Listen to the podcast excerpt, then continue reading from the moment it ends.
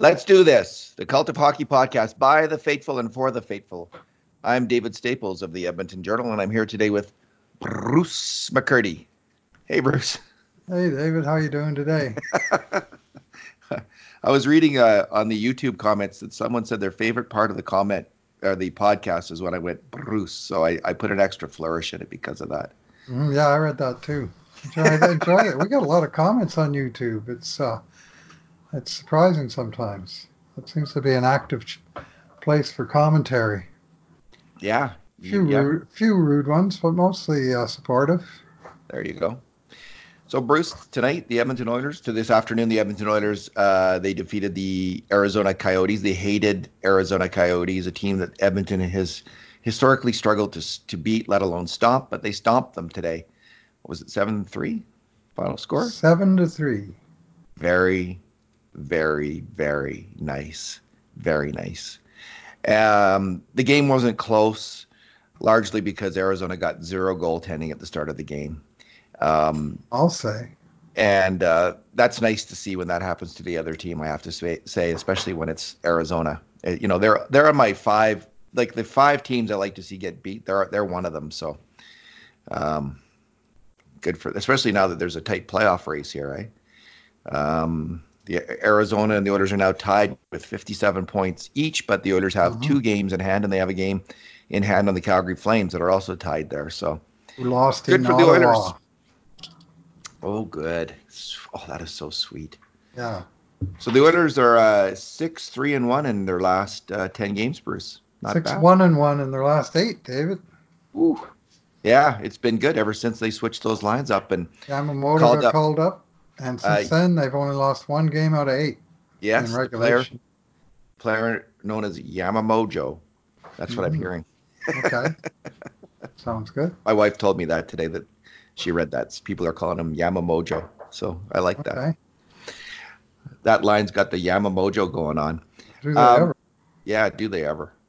Uh, so, Bruce, let's do our two good things, two bad things, and two numbers podcast about okay. the game. What is your first are, are we going to have two? No, we'll just have one good thing each because um, well, there's lots of good late. things, but I'm happy either way. I mean, I can. I'm just going to name two guys for my good thing then. Go ahead. Uh, the the uh, the uh, the sidekicks of uh, Riley Sheahan and Josh Archibald, who have been split up at even strength, but who remain a uh, a duo in uh, special team situations, including shorthanded and today also the empty net. Uh, and those guys kick butt today man, they uh, they're they're bringing back uh, their their their teamwork at uh, uh, their, you know their constant partnership in various situations. They're bringing back happy memories of uh, the here's your mandatory 1970 sports reference. The old WHA Oilers duo of Mike Zuke and Blair MacDonald. Wow. Oh, yeah.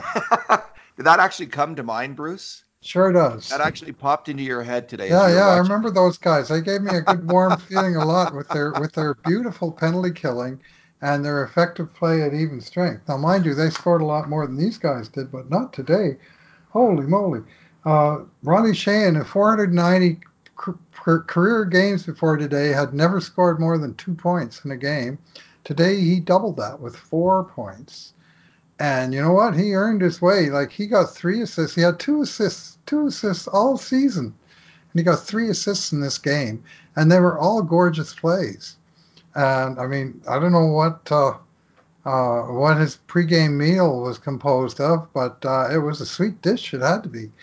Because, uh, I mean, his first play with Archibald on the penalty kill, to me, this was the play of the game, with the Oilers killing an early penalty to Sam Gagner and in their own zone. And first of all, Kris Russell won a battle against uh, Phil Kessel. Then Riley Sheahan won a battle along the boards, and he and he drilled the puck off the ball, off the boards, and it popped into the air to a clear the zone. But it turned out that it came down just perfectly in the path of uh, Josh Archibald, and Archibald beat none other than uh, the immortal Oliver Ekman-Larsson from everything I ever hear about this guy. And uh, Josh Archibald left OEL in a heap at the Coyotes' blue line, managed to control the puck, went in and put on a beauty deke and slid the puck five hole through uh, Antti Raanta. and that put the Oilers on the board and it put them ahead to stay. And that, to me, that was the key play of the game. But you know, Sheahan, he set up two other goals and he did it the same way with good control of the puck along the end boards, good reversal of direction to gain some open ice, uh, good identification of where to make the pass, and then a good pass. And both times the guy converted. Uh, Gagner from the from the goal line, uh, Joakim Nygard from the high slot. Uh, he drew a penalty again against the immortal OEL when it looked like it even could have been a penalty shot when he got broke past, sped past uh, Ekman Larsson and forced the diving defender to haul him down. Some thought penalty shot. I was happy to take the penalty at that point, to be honest, because it killed an Arizona penalty. Like the worst scenario there was Sheahan misses the penalty shot, the Arizona power play continues, right? So it worked out okay. And then, of course, he sealed the deal with the empty net, netter in the third period. And he had four takeaways, a tremendous number of uh, takeaways, and dominated on the faceoff spot, 11 out of 15. Like he had a tremendous game. Uh, Sheahan, he had zero starts in the offensive zone, and yet he was the offensive star of the game. Like this was a dream performance for him. And his buddy Archibald, you know, he played on the first line, made a great pass to McDavid for one goal and then made a tremendous knockdown of a puck in the neutral zone and passed to Sheahan for the empty netter. So he got three points of his own. I mean, those guys got seven points. How long did it take them this year before the two of them had a combined seven points? Was it November or December? Yeah, it took probably a long. A like they had one point between them after about 15 games. I remember that. Well, they had seven points between them in this one game. So credit where due. Both of them had a tremendous performance. So Bruce, you're sure that uh, they remind you of Zuke and um, and BJ MacDonald and not Bobby Russell and Brett Callighen because uh, maybe it's those oh, two. More Zuke and MacDonald because Zuke was a bigger guy and they a were guy. Four, yeah, they were because they played five on five and four on five, and they you know they they just keep their partnership. Um, th- uh, and that's what Zuke and MacDonald did. This was before BJ. He was Blair MacDonald in the WHA were, years. They were both really good WHA hockey players. Were they ever? And they became were both they good ever? NHL hockey yes, players Mike as well. Zuke was good with St. Louis Blues. Yeah. And BJ MacDonald, who had a whole bunch of 20 and 30 goal seasons in the WHA, had a 40 goal season in the NHL. So he, uh, so, he uh, turned into something of a sniper. Archibald's success with McDavid, Bruce.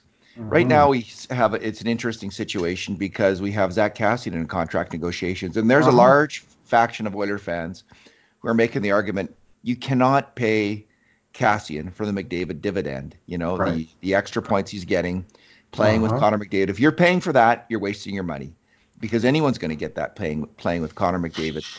And uh, you know, Patrick Maroon put up excellent point totals with uh, Connor McDavid. Milan Lucic didn't, uh, but um, Zack Kassian is. But he got the premium anyway. He got the premium ahead of time.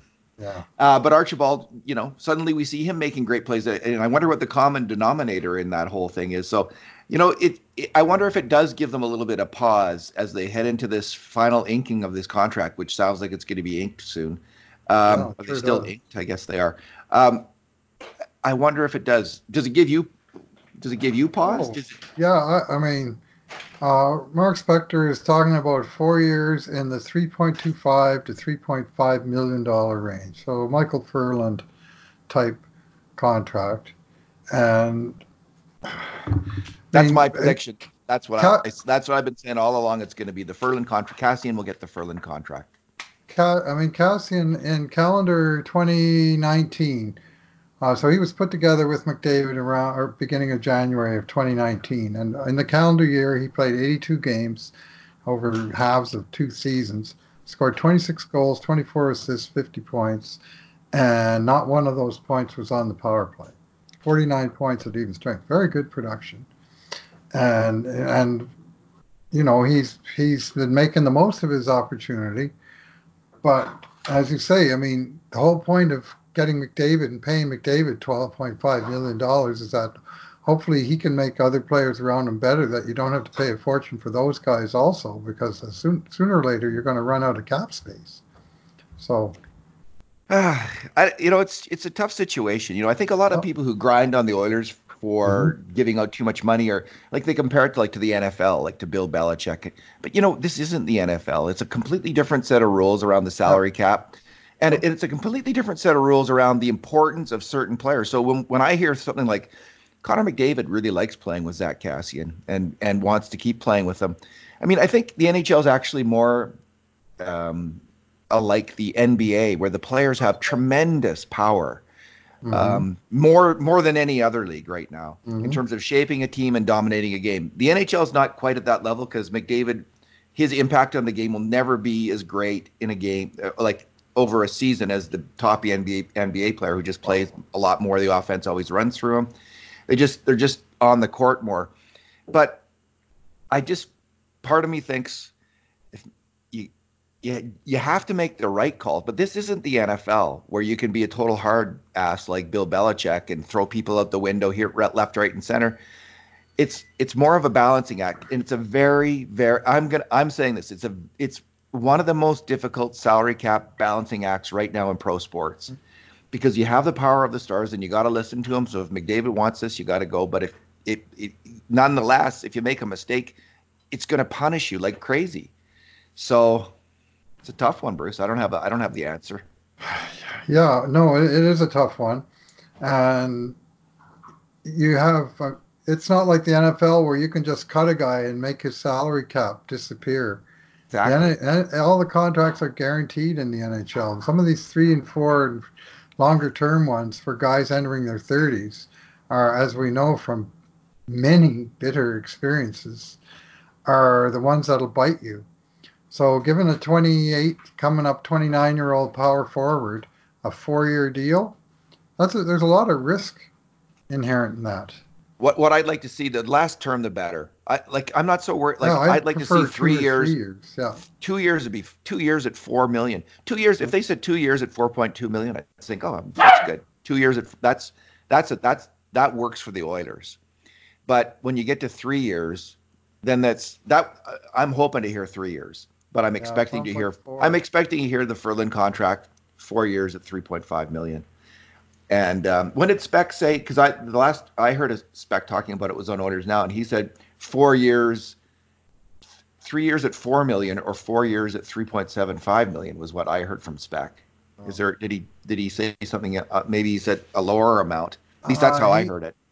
His exact tweet. Uh, I'm gonna have to find it here. Is there more? Uh, is there an update on it?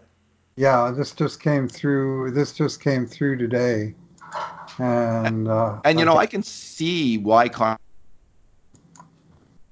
um, people can say what they want about you know toughness is overrated and and grit's overrated, but Connor McDavid's having his best year on the attack, and mm. part of it has got to be that he's been playing constantly with Zack Kassian, who is one of the most fearsome, intimidating players in the NHL. Yeah, well, and, uh, McDavid's uh, even strength production is actually down from two years ago when when the power play was no good, and he still got over 100 points. Uh, um, Spector says likely range on Kassian contract, four years with an AAV of 3.25 to 3.5 million. So in other words, 13 to 14 million dollars total over four years. Uh, that if it's 3.25, that's lower than I'm expecting. That's so my prediction is, and I'm not saying what's right or wrong. Like it, that's a different question. No. But I'm just saying my prediction is four years at 3.5 because they're very comparable players in a lot of ways. Ferland was a few years younger than Kassian but they had both put up good numbers uh, playing with good yeah. players, and they're both rough and tumble, rough yeah, and tumble big guys. I've heard uh, some people who's uh, who are in the know talking about comparing it to Justin Abdelkader, who signed a seven-year deal in Detroit after putting up uh, good numbers, according to them, uh, given the opportunity to play with uh, Datsyuk and Zetterberg. Go figure. He had a big. Why? Why are they comparing it to Abdelkader? Because Abdelkader got a seven-year extension from. Are they from suggesting Ken that's going to happen? From Ken Holland after he put up a big year playing with big offensive stars that were driving the line and he was kind of taking advantage. So that's the comparable. Not the seven years, but the fact that he got the big extension based on his performance when he was sort of pushed up the lineup. And Fair enough. Subsequent... there's a huge difference between seven years and a four year deal. Well, yeah. That, the level of error that you make on a, the Abdelkader contract is as compared to what's being proposed from Kassian. That seems a bit of a stretch to me, like that kind of comp. Like, I mean, if they want to argue that the, argument is that Holland overpays. Yes, um, and that, that that is the argument. Okay. And he had uh, uh, he had a couple of big years. I don't know exactly when he signed his contract, but uh, uh he had uh, you know 71 games, 23 goals, 21 assists in 2014-15. Uh, and that was right at the end of Detroit's long run. And he got a, a long extension, and since then he hasn't really come close to matching matching those numbers. And of course, they're paying him, and they're going to continue to pay him for a while. Seven and, years. Yeah, I mean that was a, it's a bigger mistake. Don't get me wrong, but it's the same. Uh, it's the same general scenario where he uh, he got put on a line with top offensive stars, and his numbers spiked, and then they paid him based on those numbers. Of course, a lot of those contract grumps would be saying that Kris Russell's been overpaid the, all mm-hmm. these years, and I think they've gotten good. I think they've gotten good value from Kris Russell. And when you put the numbers in evolving wild, you know, who uses just numbers, just metrics, yeah. they would they the, Kris Kris Russell could have got last year a similar contract last year than the one he had signed a few years earlier. He could have got a long term deal at about the same amount of money. So I I don't. Uh, anyway, uh, my good thing. I give him my good thing yet. My good thing was um, Mike Smith Bruce, he didn't have a, you know a spectacular game. He wasn't called upon necessarily to to save the game for the team because the team just uh, ran Antti Rantanen right out of net. But um, early in the game, where he's had some trouble, where Oiler goalies in the last years have had a lot of trouble, Cam Talbot comes to mind again and again and again. Where you know where I'm sitting on pins and needles each game, kind of waiting for the first couple scoring chance shots. Like honestly, are they going to go in or not? And when there's a big save, and when there's when the goalie looks really sharp early in the game, I think, oh, the Oilers have a really good chance here, and they and they often are going to win then. And Mike Smith came up with two really fine saves early on. One off Taylor Hall, where he kind of got in alone in tight, and then there was a point shot, which was in some ways even better in mm-hmm. terms of mm-hmm. goalie sharpness. Totally screened, and Smith got it, and he and he sucked in the rebound. When those goalies yeah. are are sucking in the rebounds, they're putting him in the corner as opposed to bumping him back out into the slot. That's when a goalie's really hot and Mike Smith is that right now. That was um, that was a huge. It was after the end of that. They just scored on the shorthanded play, and they killed the penalty nicely. But uh, as happened in the last game, after the power play expired, the Oilers couldn't get the puck out of their own end, and they started to suck wind. And uh, Arizona really started moving the puck around, and Oliver Ekman-Larsson had a bomb from you know just outside the top of the circle, but Taylor Hall was right in the goalie's face.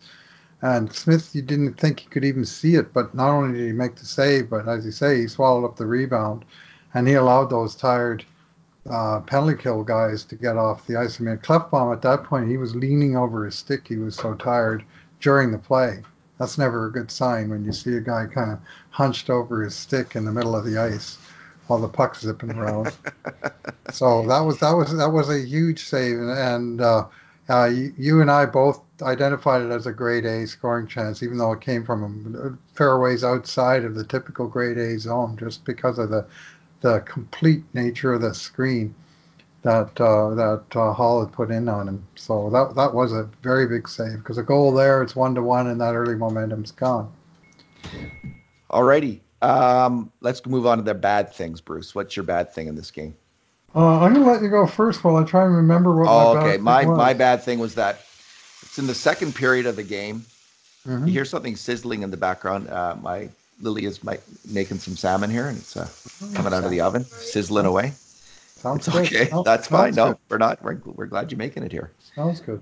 Yeah, yeah. You can smell it from there. Yeah, I Skype, Skype is a wonderful thing, David. It is. I know the wonders of modern technology. Okay. Uh, okay. The Oilers were up at this point. Um, what was the score? Five, five to one, I think. Mm-hmm. And they somehow, oh, so McDavid, the puck's put into the Arizona end, and McDavid's charging for the puck. And Sh- Michael Chaput gets in his way, interferes with him, and McDavid bumps into him, knocks him over, and it's McDavid who gets the penalty. Like that was the and McDavid, like as they were saying on TV, I think Drew Remenda was pointing out, he hardly uh-huh. ever complains, but he was really bitterly complaining, and with total and complete justification. That was the, that was a, it's just a terrible call. And I know they're going to miss calls. They're they are going to yeah. be. Sometimes you're going to get it wrong, but how, come on, the guy was trying to interfere with McDavid. He was making. How many times does him. McDavid get interfered with in the year that they don't call? Some, yes. including that play. Yeah, and then they call him for interference, and I, I understand why he gets upset. You know, just because you know if that's interference, then that's good. That should be good because that should mean an extra hundred power plays for the Oilers over the course of the year. Because McDavid gets taken down like that on a regular basis, or, or worse. But anyway, it was a bad was call, and it bad. They was uh, scored, of course. exacerbated when Arizona picked Nugent Hopkins on the power play to uh, enable the zone entry that led to the goal. So Nuge was barking at the ref too, and you don't ever hear that. And then in the third period, Tippett was barking at that same ref number three, and he was looking over and pointing at McDavid. I'm pretty sure he was talking about a penalty from the period before, saying, "How the hell can you call that?" And it was a very good question at that point in time. Good good refereeing in a game is such a blessing to that game. Like Mm. it really is. And uh, when it's not there, do you ever notice it?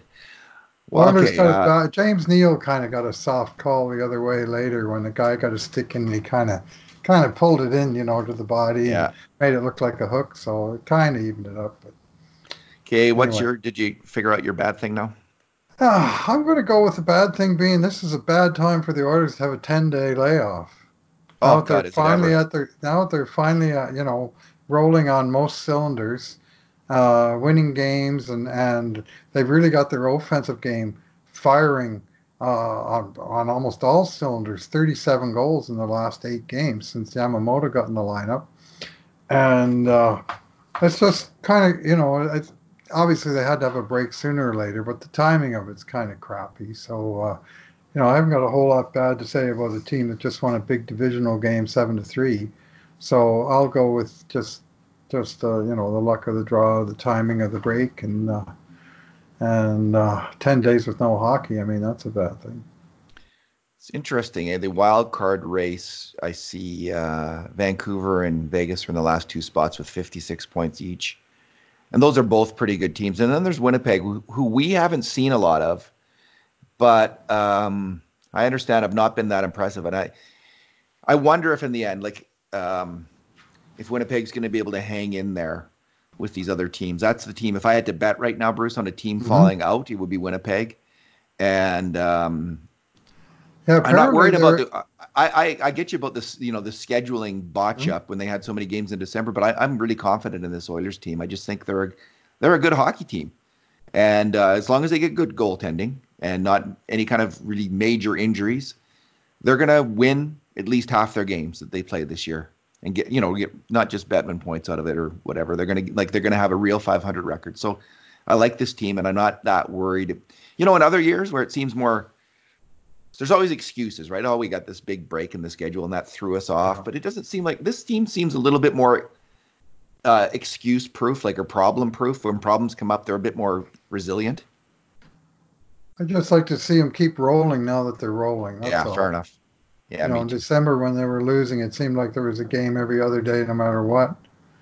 And now, I mean, they That's won part of the reason they're winning. Well, that's More that's rest, true, right? but yeah, and now everybody gets everybody gets a rest, but uh, they are heading. Uh, uh, they're certainly heading to the break on a high, so that is that is a good thing. And, Yeah. and I guess we have a lot of uh, Bakersfield Condors games during the break, so maybe we can look at a couple of those while we're Yeah. waiting for the Oilers to take to the ice again. Yeah.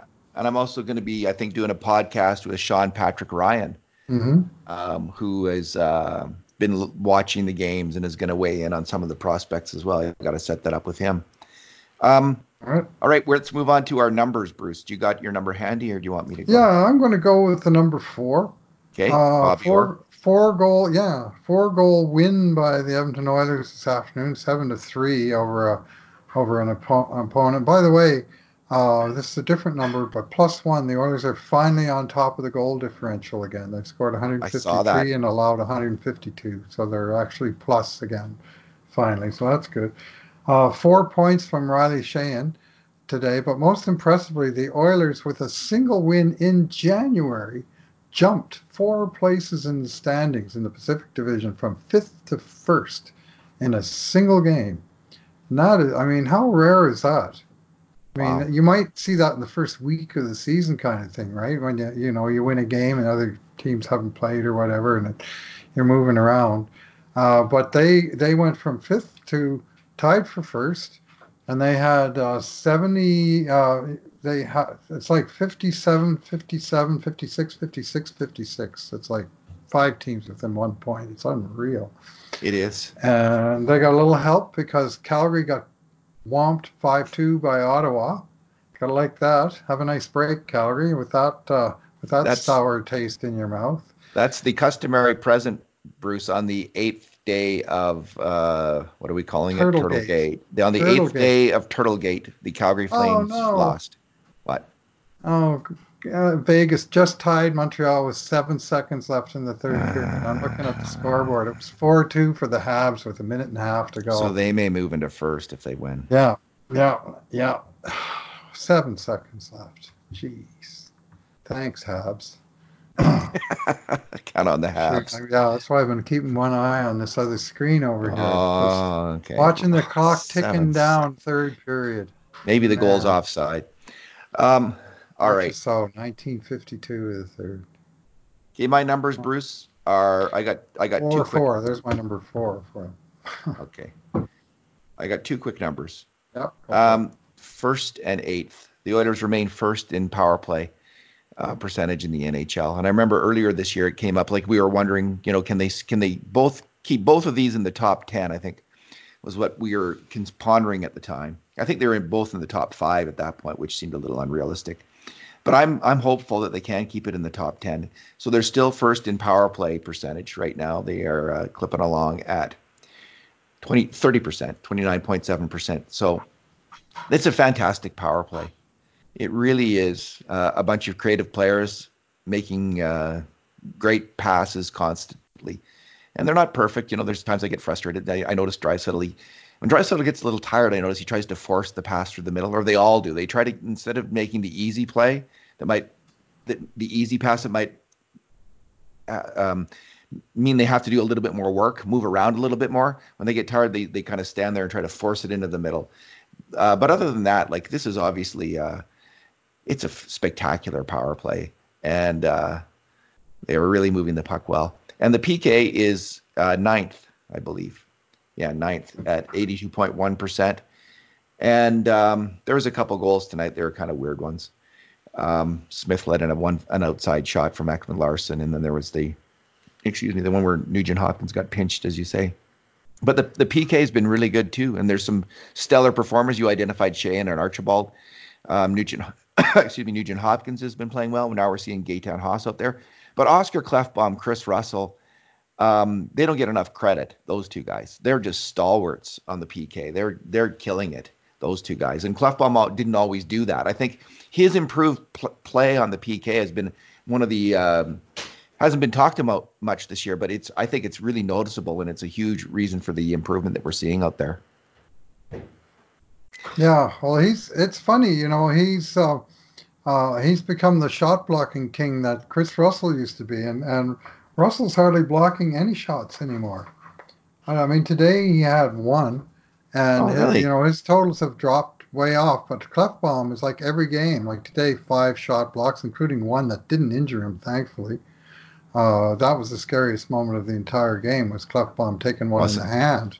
Wasn't it? That same it? kind of play that cost him 20 games last year, and uh, that's the sort of blow you really can't afford but uh, he uh, he he was out of the game for uh, the last few minutes of the second, and when he didn't come out for the third, I was just going, oh no. Yeah. And then he showed up about four or five minutes into the third, and he didn't look any the worse for wear. So hopefully, uh, whatever it is, he's got ten days to heal. So maybe that is a good thing after all. There you go. They can all heal up. I don't think they're mm. particularly beat up right now. They they haven't had a particularly uh, full schedule through January, but you never know. All right. Uh, well, Bruce, we'll get together this week and we'll do a couple different podcasts. Probably, you know, maybe if Kassian signs, we'll do one on that. Mm-hmm. Um, we're apparently itching to talk about it, seeing, seeing how it interrupted our podcast. Well, but, uh, it's news tonight. It, it is on the second intermission of Hockey Night in Canada. You know, so when oh, right? news makes it to yeah. Friedman was talking about Elliotte Friedman.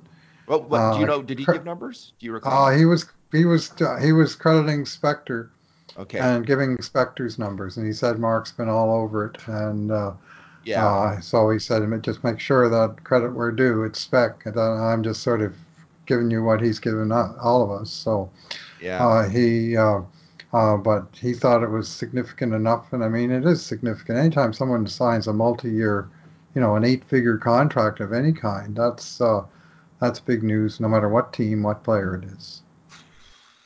Yeah, if eight it's four years, let, yeah. if it's four years, let's just hope there's no new, no movement clause in the last couple years. Like, please. let's, yeah, please. Yeah. Okay. Well, Bruce, yep. we'll uh, we'll be back talking about that and about uh, the Bakersfield Condors. We're going to watch a couple games mm-hmm. probably. Mm-hmm. So uh, thanks for, but uh, thanks for talking tonight. Yeah, thanks for listening, everyone. Enjoy the break. And in the meantime, and in between times, this has been another edition of the Cult of Hockey podcast.